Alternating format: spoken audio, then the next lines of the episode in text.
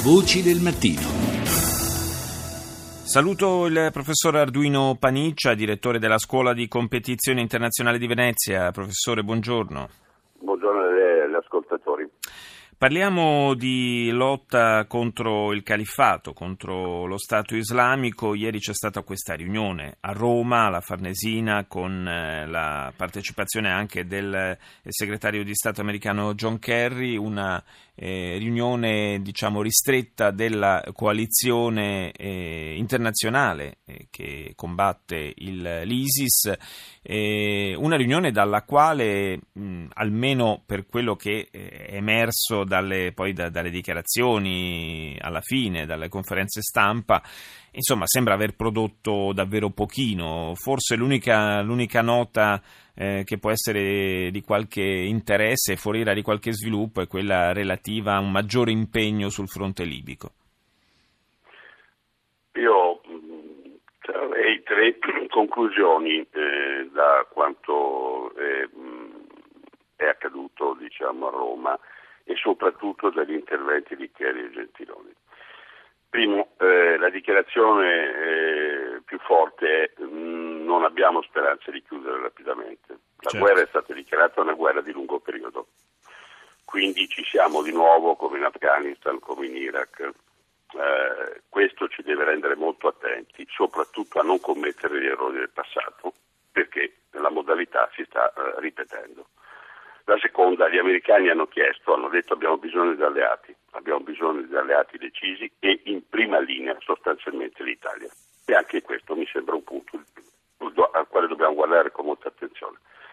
La terza, altrettanto importante, è non interverremo militarmente fin quando in Libia non sarà costituito finalmente un governo di unità nazionale. Altrimenti l'ISIS lo sfrutterebbe per dire che eh, i nuovi politici libici sono nient'altro che i servi del colonialismo e in, linea, in Libia gli unici che combattono saremo noi, cioè i terroristi. Queste, diciamo, secondo me sono le tre cose che in qualche modo sono emerse dalla conferenza e che rendono, pur appunto considerando che non sono stati fatti dei grandissimi passi avanti, rendono comunque adesso la situazione più chiara. E io direi che da questa poi l'Italia e l'alleanza devono prima di tutto partire.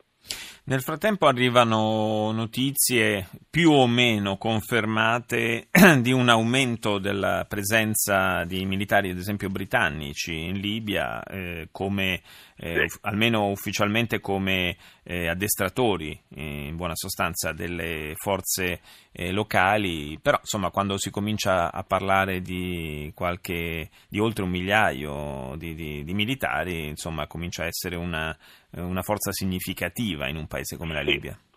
Certo, eh, questa è la seconda fase. Diciamo che se non si dovesse arrivare in nessun modo alla costituzione eh, di un governo che riunisca due parlamenti di Tripoli e di Tobruk, allora eh, io credo che alla fine si potrebbe intervenire. Eh, gradualmente e con molta cautela perché l'intervento militare vedo lascia comunque assolutamente eh, tutti molto perplessi. Certamente sono pronte le unità speciali. Le unità speciali sono pronte, come detto lei, della Gran Bretagna, ma della Francia, anche i nostri dell'Italia. Eh, e poi, cosa che eh, reputo abbastanza interessante, se avverrà e non sarà soltanto una cosa di facciata, anche alcuni paesi arabi della nuova coalizione, della nuova lega contro l'ISIS.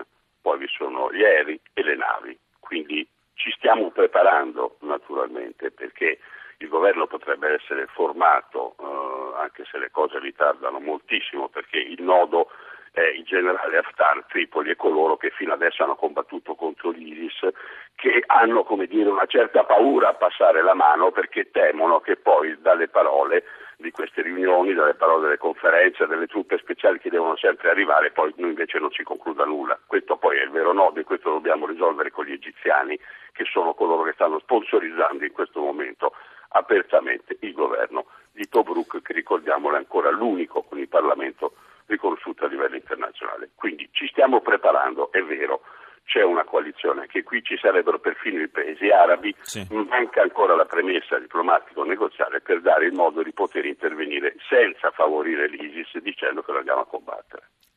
E nel frattempo i negoziati di Ginevra per la Siria segnano il passo, naturalmente è una, eh, un fronte quello che continueremo a seguire eh, qui a Voci del Mattino. Io ringrazio il professor Arduino Paniccia, grazie per essere stato con noi e buona giornata.